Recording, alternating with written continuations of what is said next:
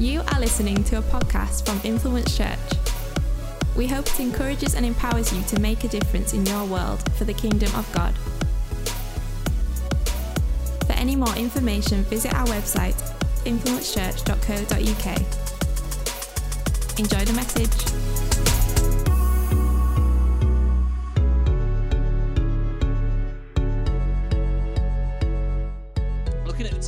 Message, we have been in a series called Overcome. And I think it's been a great way to start the year that we've been able to just start to declare as a church that we are going to be people who overcome anything that we face in the year going forward. I think it's a great start to, to 2024 to be able to be those people that say, you know what?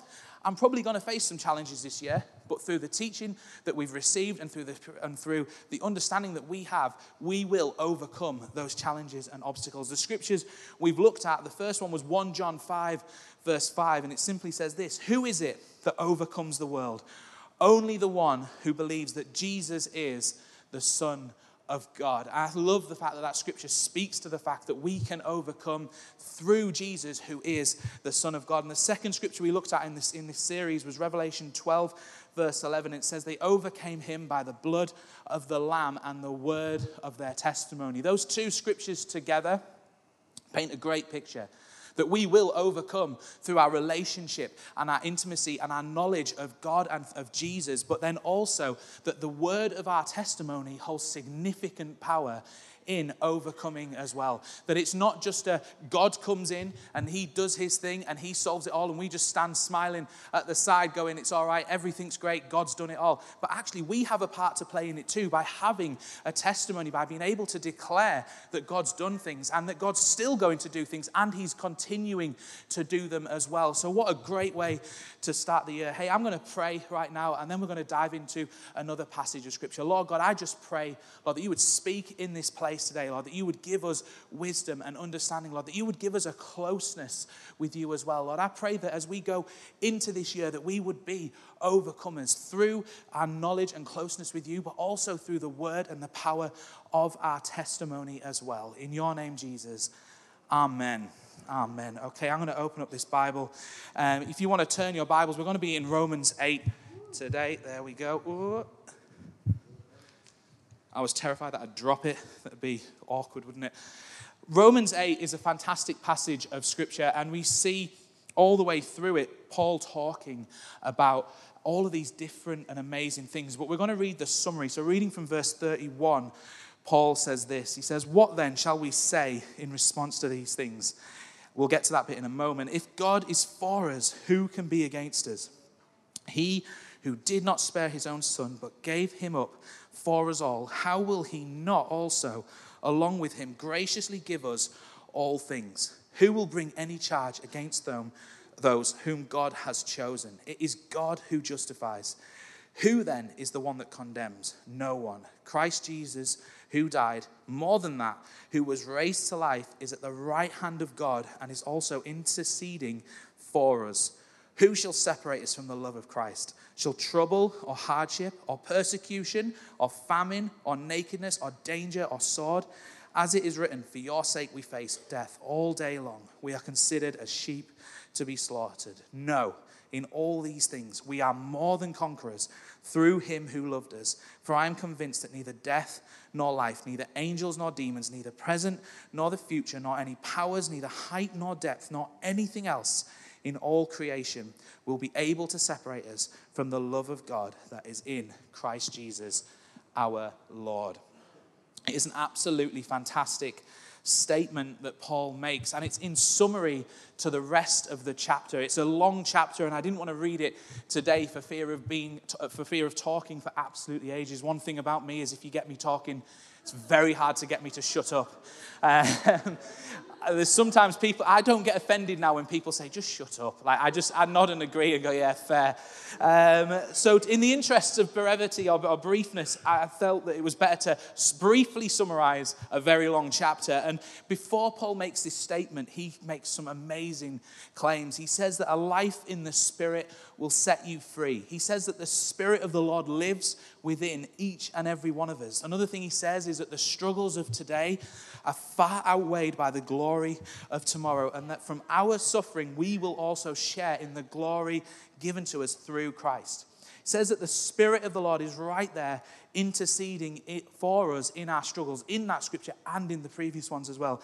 And he also says that God works all things together for the good of those that love him. And he makes all these statements, and then he turns around and says, in response to all of this, if God is for us, who can be against us?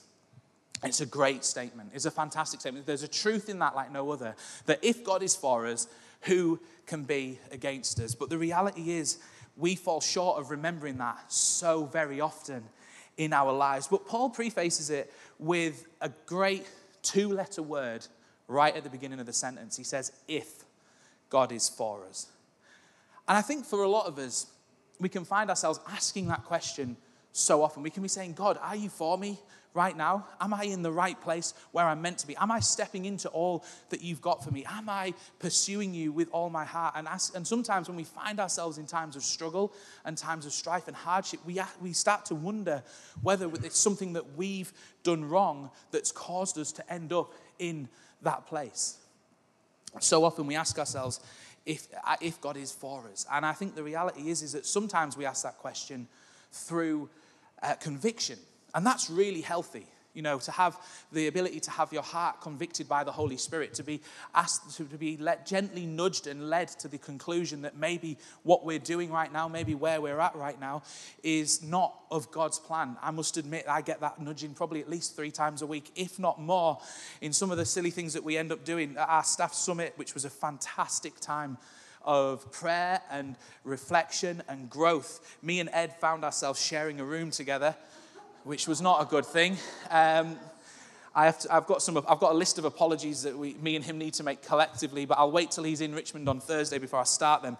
Um, we, it's just leaving two grown men with a telephone for eight hours. It's just not wise. Prank calls just they're not even funny, are they, really? like, but we still do them. Um, it's ridiculous. But the reality is that the Holy Spirit will nudge us and lead us in the daft like that, but also in the serious as well. And when that, when that questioning comes from the Holy Spirit, God's seeking a higher purpose in it. He's seeking us to be fat. He's seeking to realign us with His kingdom plans and purposes for our lives. But it can also come from a different place.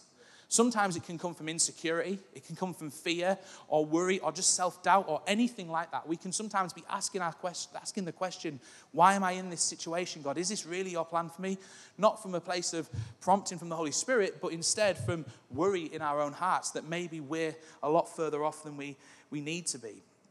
The reality is, is that God is for us and He wants the best for us. And if we're living in His kingdom plans and purposes, if we're pursuing God, if we're praying regularly, if we're close with God, it's going to be a struggle for us to end up away from where God's calling us to be.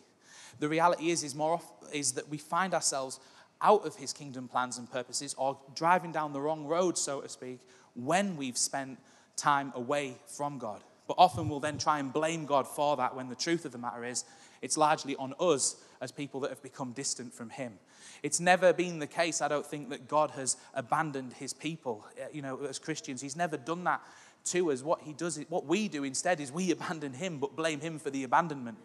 And there's a ridiculousness in that, but it's a truth that we do. On the regular, we'll often be distant from God and then complaining that He's left us when we haven't.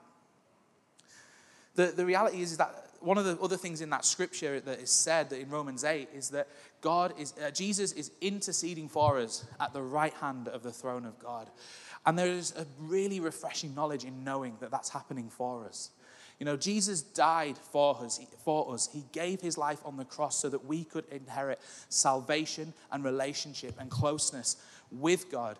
And if we look at that on a, in the most basic way, Jesus did that, then, then we could look at it and say, well, now it's our job to do everything else. But Jesus loved us so much that rather than just leave it for us to work out the pieces afterwards, he then took his seat at the right hand of the throne of God. And when we're falling short, when we're making mistakes, when we're messing up, He's right there speaking to God, interceding on our behalf. Talk about an incredible love that surpasses understanding. The sacrifice is one thing, but the intercession is another as well. He continually intercedes for us. And there is some great comfort that I find in knowing that That when I fall short, when I make mistakes, when I do what God hasn't got planned for me, that Jesus is there saying, Look, he's not far off, but we know we just need to get him back into our presence. We just need to encourage him forward in this way. And there is a great comfort that comes from that. So often, though, what we do, and I think it's, tr- it's a truth for all of us, is that when we find ourselves lost, when we find ourselves struggling, when we find ourselves facing hardship, we then try and attribute that to our personal failures. We try and blame ourselves in some way, shape, or form for it. You know, we've come a long way in 2,000 years since the time of Jesus. I've been doing something um, this month called the 30 Day Shred. It's where you read the entire Bible in 30 days. To my shame, I've ended up one day behind. But I've had a busy week. That's all I'm saying. Uh, it's not so. Judge me not, please. But the, I, I've loved the Old Testament journey of just reading from Genesis to Malachi, the, the journey of the Israelites and the and the and the where they went and how their their role, how their lives played out. The, the reality is, in those times, they would look at problems and issues and say that's a byproduct of your sin. If a child was born with a problem or an issue, they would say, well, your child has that because you've done something really wrong. And while that's a really extreme example, the, the reality is, is that we don't do that nowadays because we've maybe got a little bit more of an understanding about medicine and how things work and, and all of that stuff. But in the small, we're no further forward.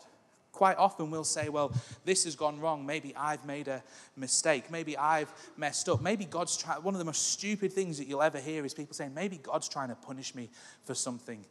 And the reality is, is God isn't trying to punish us for things. We live in a broken world that's rarely for us. We live in a world that, that is so self centered and so self focused. And you can see it now in the way that language is changing and the way that behaviors and societal norms are altering. It's everything is inward looking. It's all about what I can face. In business, where you see now that people are so self focused in making a fortune for themselves. It's very rare that people have an outward look of saying, How can I also bless my community or bless those around me? In relationships, things, especially in the lives of our young people, are becoming so much more transactionally focused. And it's a painful thing to see because everyone's trying to serve their own agendas. It's rare, and it's a, it's a rare thing now to see people wanting to look at the bigger picture or look at others and show them blessing blessing and show them love. The reality is, though, is that we know that it needs to be different. And that in our relationship with Jesus, it's, it is different.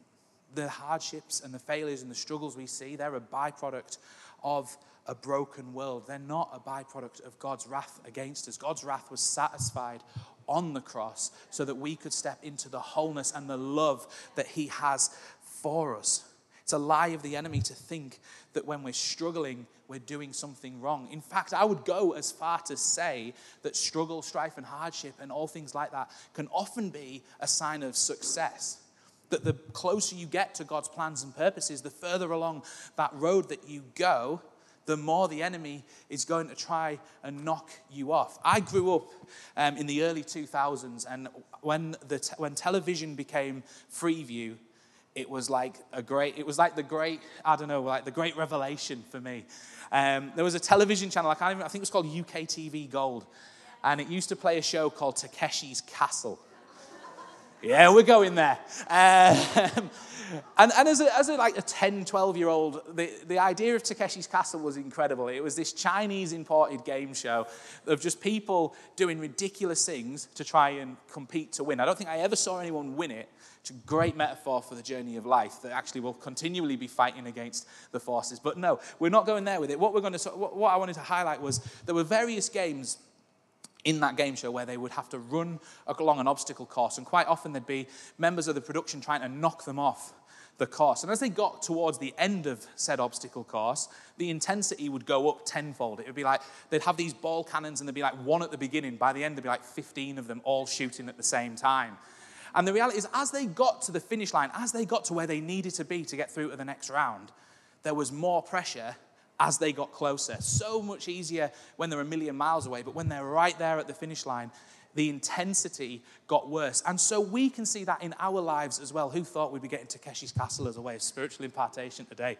Um, the, the reality is, is that we can see that in our own lives as well. When we're struggling, it means the enemy's trying to knock us away from where God's leading us to. He, he's trying to get us because he knows that if he can get us before we cross that line, before we get into where, exactly where God needs us to be, it's far easier to knock them away than it is to knock them out of that place. Because when we're there, we are so much more protected and covered by the love and the grace of God. I'm going to change my page. Here we go. One thing that Jesus said was this He said, Broad is the gate that leads to destruction, and many will find it and pass through it. But narrow is the gate and the road that leads to life. Only a few will find it. it the one thing that I'm always mindful of is that with or without a relationship with Jesus, we're going to face hardship in our lives. But with Jesus and with, that, with our faith, things often do feel harder in the, certainly in the world of the flesh and certainly in the, in, the, in the world, it can feel so much more challenging when we're trying to live a Christian life and we're having temptations and frustrations and all manner of other things coming in from every possible angle. But Jesus points that out perfectly in that passage of Scripture. It's, I think it's found in Mark 9 where he says it. The, when we're walking the road that he's marked out for us, it is narrower there's no meandering on that road. I live on a narrow road, on a lane, which when about three out of five people, when invited to my house, miss the entrance to the lane entirely, find themselves then on the A66 going, I'm driving towards Barnard Castle. Am I in the right place? Should have rang me 20 minutes ago. But the, the reality is, is that narrow, when the road is narrow, where God has called us to, the life that God's called us to live, it's narrow for a reason. One is to do with purity and it's to do with sanctification. That actually, we, although we can be in the world, we're not to be of the world. So, worldly temptations and worldly lifestyles and various things like that are not things that we're called into. But also, it's narrow because it keeps our focus on God. I drive differently on a B road to what I drive on a motorway. I'm sure, Rich, you can testify that after having a two hour drive with me this week, uh, you were shaking at various points, in our, as I remember. Um, you are a backseat driver, can I just say that? And we were never at risk, but yeah. Um, I've still got a car, it's still not scratched, so. Um, no, we don't. Oh, it is a bit, yeah. But you drive differently on a back road to what you drive on a motorway. On a motorway, there's three lanes. There's a lot of space. In some senses, you can meander a little bit there, and, and you can sort of drive a little bit more of a relaxed way. Yes, it's moving faster. Yes, there's more going on around it, but there is also a lot more space. When you're on a back road, you have to drive a lot more carefully. You have to be mindful of much of hazards in various different ways. Like things like deers can just come out of nowhere and ruin your car. That's happened to me before. I had a written off car because of that. You know, you, you, after that, I drove differently down backwards, like looking in the woods, like less so than I was at the road. The, the reality is, is that, we do, that you do drive differently on those roads. There's more hazards, there's more things that could knock you off. There's things like tractors that can come out of driveways. There's all manner of different things as you drive down back roads and narrower roads. And it's the same in our journey of faith, too, that as we travel the narrow road that Jesus says leads to life, that actually there will be distractions that come. There will be problems that come. There will be hardships and strife and all of those different things. But the reality is, is that as we journey and traverse that and we move towards where God has called us to, we can go in the confidence that God is truly for us. Romans 8, verses 35 and 37 says this Who shall separate us from the love of Christ? Shall trouble or hardship, persecution, famine or nakedness or danger or sword, knowing all of these things, we are more than conquerors through him who loved us. We're going to face hardships. The, the reality is, it preaches really well to say, give your life to Jesus, and it'll be sunshine, rainbows, and lollipops for the rest of your days. We would have a much more full, like every seat in this auditorium will be packed out if we preach that gospel. If we said that you give your life to Jesus, your finances, they're going to go like this. Like, uh, we'd, be, we'd queue out the door for communion. But the reality is, is that that's not the gospel. The gospel, in fact, is that you will face these things, but through him who gives you life, who gives you strength, you will be more than a conqueror, as Paul puts it. Conquerors and Christians feel like they should almost be two different things. I think we've got a very, in the world nowadays, we have a view of Christians as being they're nice people, they're friendly, they're, I hope we are. If we're not, we're doing something really wrong. But we have that view that that's how Christians should be and that's how Christians are. But we feel like con- the word conqueror almost implies someone that's not like that. That's someone who is a ruler, who is a subjugator of people. It's someone who goes and takes battle, who engages in wars, who overtakes things. And it's hard to sometimes think about those two things as being the same thing. But Paul is intentional in his writing, and we know he was because the Greek, the original, in the original Greek, the word he uses, it's a mashup of two words. In the English language, we're not re- we don't really do that. And we sort of laugh when, you remember a couple of years ago, there was that video of a guy saying he had a pen and a pineapple, and he put them together, he had a pineapple pen. It's kind of what Paul was doing here with two words. I think in Greek, in ancient Greek, it's more culturally like normal to do that. Whereas in England, if I said I've got a lectern shoe, like everyone would be like, what? Like you've lost it. But that there, it's a, it's a word that's only used once in the whole Bible.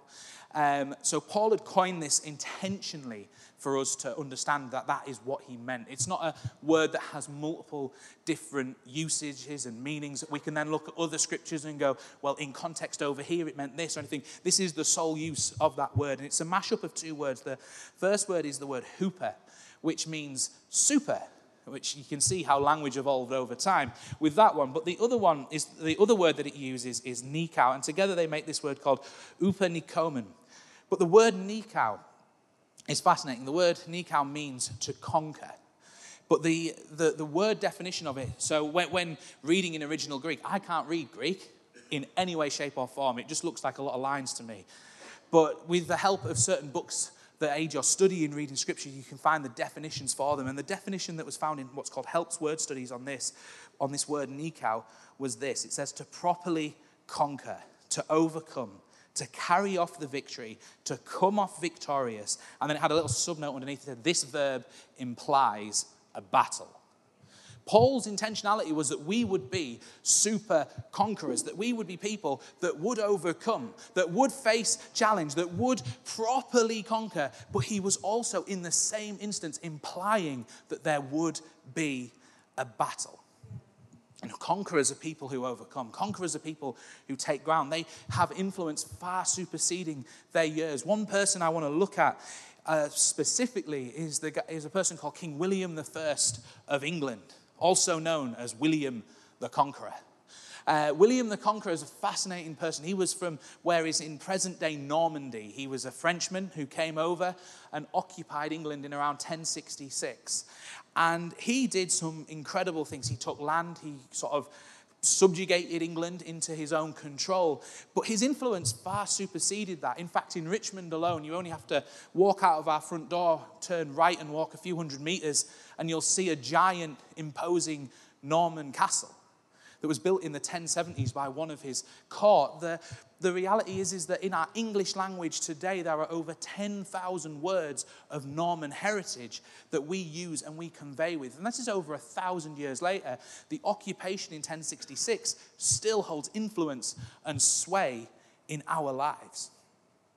We don't even think of William the Conqueror on a regular basis. I know there was that meme the other week where people were saying, How often do you think of the Roman Empire? Well, we probably think of Rome more than William the Conqueror, I'm sure, but he exerted influence that far surpassed his lifetime. He exerted influence that far surpassed what he would even have intended for it to be because he went in and took ground where he wasn't ever destined to do so, really, but he went and he went powerfully within that. He went prepared.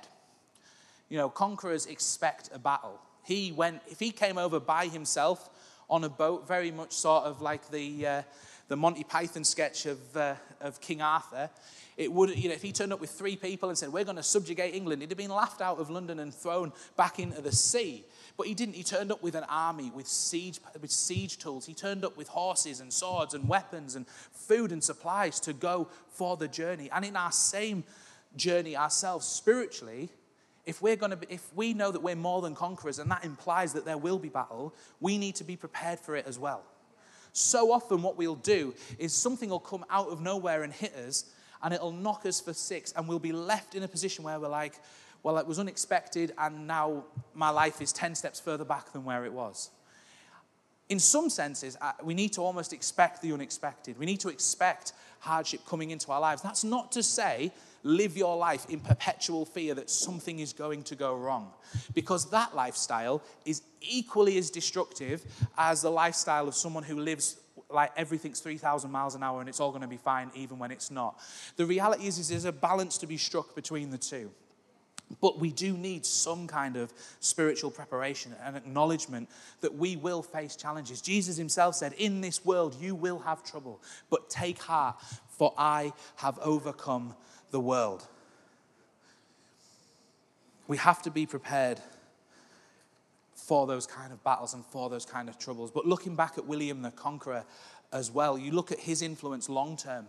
One thing that's true in our spiritual sense as well is that those battles that we overcome, they have a lasting impact. That can be in our lives, in the sense that once you've overcome something, if it comes around again, it's suddenly much less challenging and much, much less hard to, to face. But equally, that we can see our successes and our victories have effects for generations in our families and in our churches to come as well. That actually the wars you fight today are potentially wars that your children won't have to fight tomorrow. And there's a great, there's a great knowledge in knowing that we can lay and pave the ground for the future generations of this church, for the future generations of leaders and people and all members of this church to be living in a much more prosperous and a much more spiritually secure place when we ourselves choose to acknowledge that we may have some battles to fight in our own lives.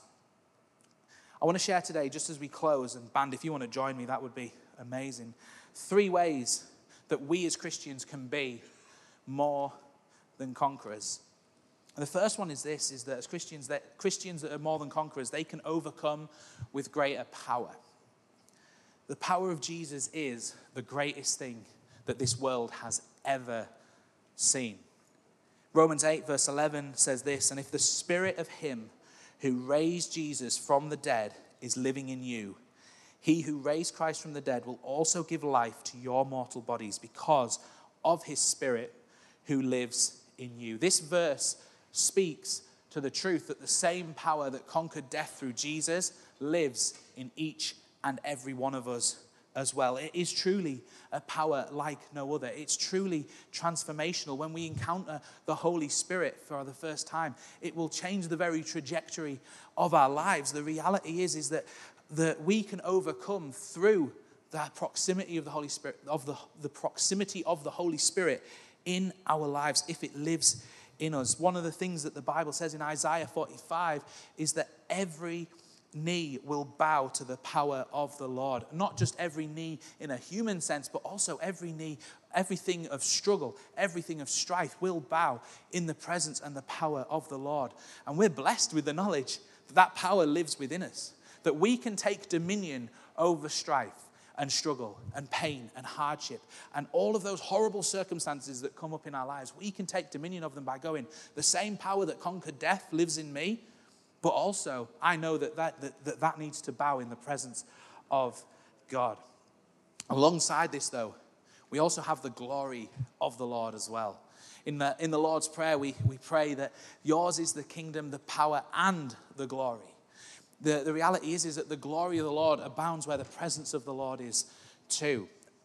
1 Thessalonians says this it says, For you know that we dealt with each of you as a father dealt with his own children. That's Paul telling the church in Thessalonica that he had to do some telling off when he got there.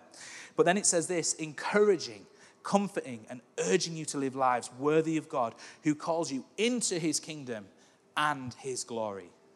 We're called to not just be spectators in the doings of God. We're called to be the hands and the feet. We're called to partake in it. And Paul writes frequently that we can share in that glory. That doesn't mean that we take away the glory from God. That doesn't mean that we then start to say, well, you should be worshiping me. You should be acknowledging me. You should be doing all of these things. No, no, no. What it means is that we get to see what God's doing. We get to play a part in what God's doing. We get to see his glory on earth. And then, and this is the great bit, we get to look at God and go, God, we give you glory.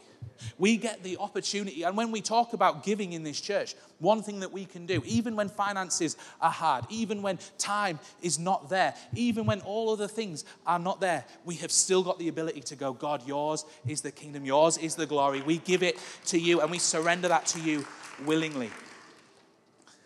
Second point is this they overcome with greater victory. Christians who are more than conquerors overcome with greater victory. 1 John 5, verse 4, the, the verse that's the verse before one of the scriptures we're looking at in this series says this For everyone born of God overcomes the world.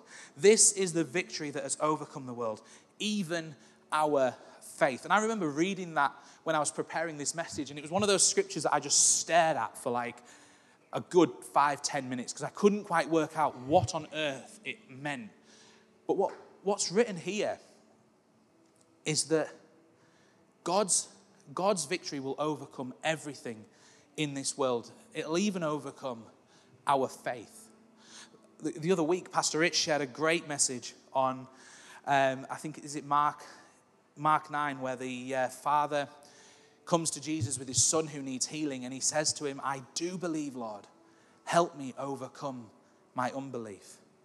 The reality is, is that God's victory will overcome even our unbelief. That God's victory is so all encompassing that even when we feel, as we sing in the song Waymaker, even when we don't see it, He's still working. He's still got the victory. Even when we don't feel it in our hearts, God still has the victory. Even when we don't know what's up or what's down, what's left or what's right, God has got the victory in all things. The final point is this is that they, Christians who are more than conquerors, they overcome with a greater love. Closing scripture of Romans 8 says this For I am convinced that neither death nor life, neither angels or demons, neither past or the present, nor the future, nor any powers, neither height nor depth, nor anything else in all creation will be able to separate us from the love that God has that is in Christ Jesus our Lord. It's on the screen right there. If you're, if you're, one of the, if you're someone who likes terms and conditions, this is a T's and C's document to your salvation. It is. No, it, it legitimately is. This is a T's and C's document to your salvation because when we give our lives to Jesus and we say, Lord, you're my Savior, I surrender my life to you, I give, I give myself over to let your kingdom come in my life. This here is the terms and condition document that God presents in front of us.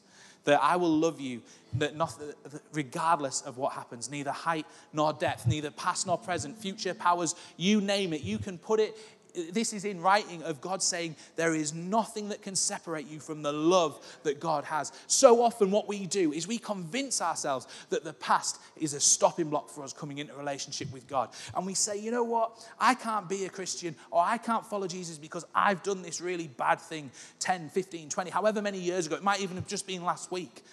But here we see written in Scripture the past has no power over our salvation.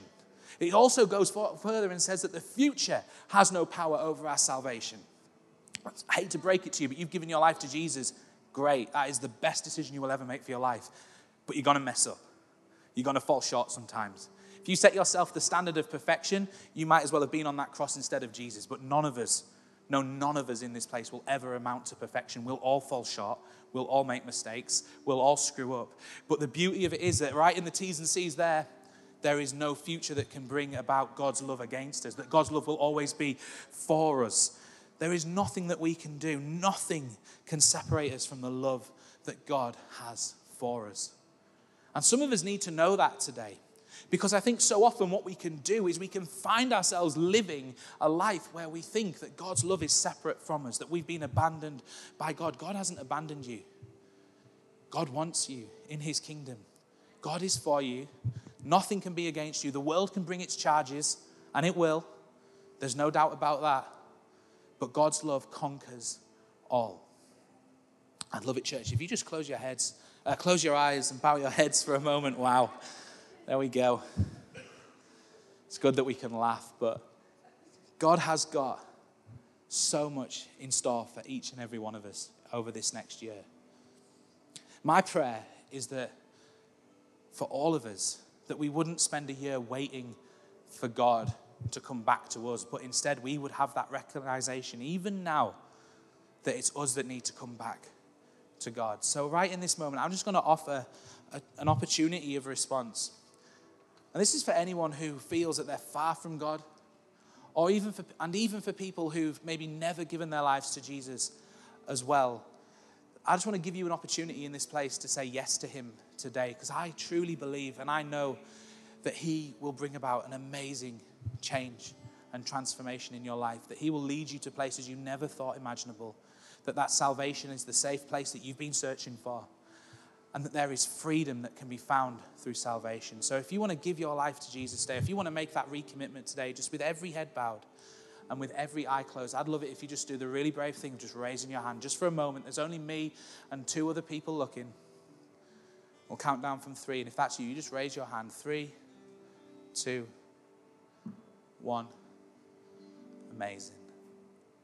Lord God, I thank you that you are alive and active. I thank you for the raised hands in this room right now, Lord. I pray that you speak to those people, and I pray that you give them the proximity and the closeness of your amazing Holy Spirit right here, right now.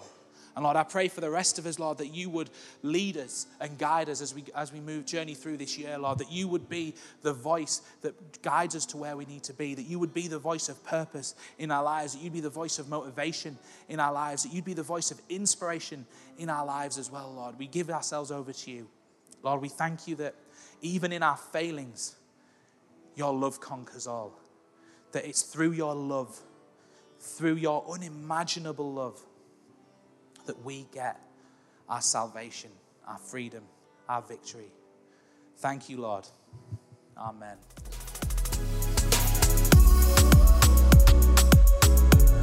Thank you for listening to this podcast from Influence Church. For any more information, visit our website, influencechurch.co.uk. Influence Church, empowering you to make a difference in your world for the kingdom of God.